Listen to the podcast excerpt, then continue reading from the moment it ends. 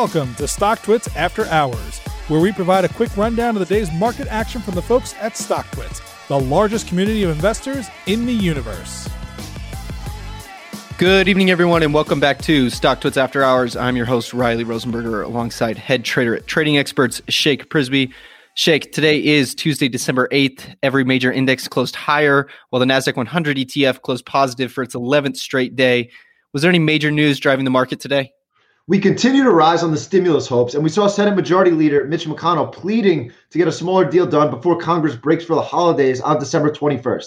He was pleading for a deal, but was pretty unwavering in his concessions. He still wants to get a smaller deal done and leave out the parts both sides can't agree upon until the new administration comes in January, who will surely add to the stimulus, according to what he said today. The big concessions in the negotiations are funding for state and local aid, as well as the legal immunity for firms. These have been the big issues that both sides refuse to concede upon. So McConnell's saying, let's just get a deal done before the year's over. If a deal doesn't get done before that time, as many as 12 million Americans could lose unemployment benefits, as well as millions facing the impossibility of evictions during the holidays. Congress breaks on the, for the holidays on December 21st, so looks like we'll have a couple more weeks of these headlines.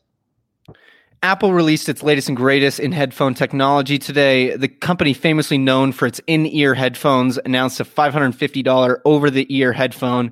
There was some mixed sentiment on social media once the headphones were released. What do you think about this latest product release from Apple, though? So Apple's had such a huge success with the AirPods. This this is them just increasing that bet. What do we know that Apple's the best at? Giving us a product we quote unquote don't know that we need. And we first saw it with the AirPods. When they initially hit social media, they were a laughing stock. Did you know that last year AirPods alone generated more revenue than Spotify, Twitter, Snapchat, and Shopify combined? Who's a laughing stock now? Personally, I'm never going to spend 600 bucks on headphones, but Apple has a way of parting consumers with their hard-earned cash better than any company on the planet. So it wouldn't surprise me if these end up being a hit. As far as the technology goes, there's nothing too revolutionary about these products. Many of the features mimic other top-of-the-line headphone offerings from companies like Bose, but again, all we've seen from Apple's extremely loyal customer base is exactly that, loyalty these could become a sort of status symbol, just like the AirPods did. We'll see. But they eventually they drop officially on December 15th, right in time for Christmas. We got a handful of earnings after the close. We'll kick things off with Chewy.com. The online pet product retailer is down about 1% after hours. But how did Chewy come out this quarter?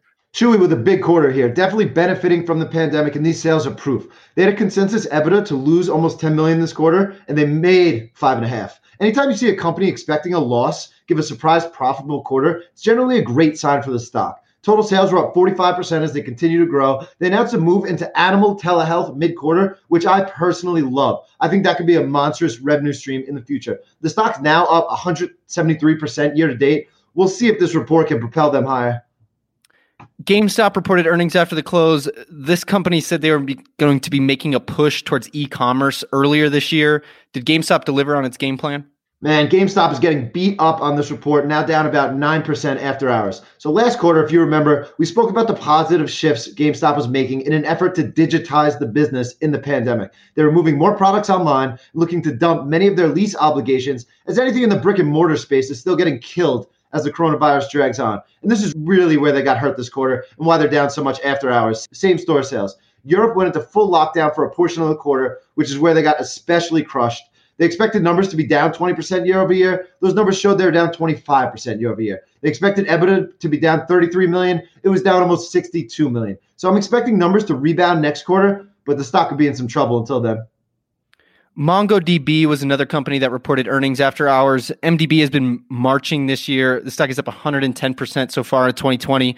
Did Mongo deliver results that sustain its recent rally? So we go to the other side of the coin and looking at MongoDB's report compared to GameStop's report. The market is definitively split into winners and losers of the pandemic right now. Mongo is in the software space and their earnings have been on fire this year. And now we look at this latest report and see much of the same. They raised Q4 and full year guidance with subscription revenue up 39%. So good news there. The one negative aspect of these earnings was the year over year deceleration in subscription growth. These growth stocks, especially in the SaaS space, trade at extreme price to sales valuations as they're pricing in that future growth. So seeing growth slow is never a good sign, which is likely why they're initially down on this report. And you know they're up over 100% on the year. They're back to flat after hours. So we'll see which way this one wants to go tomorrow.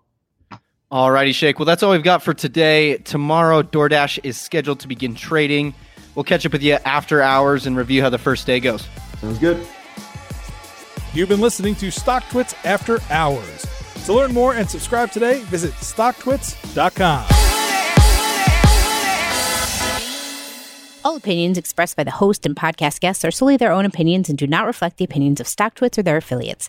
This podcast is for informational purposes only and is not intended as a recommendation to buy or sell any security. The podcast is also not a research report and is not intended for the basis of any investment decision. Guests may maintain positions in securities discussed in this podcast.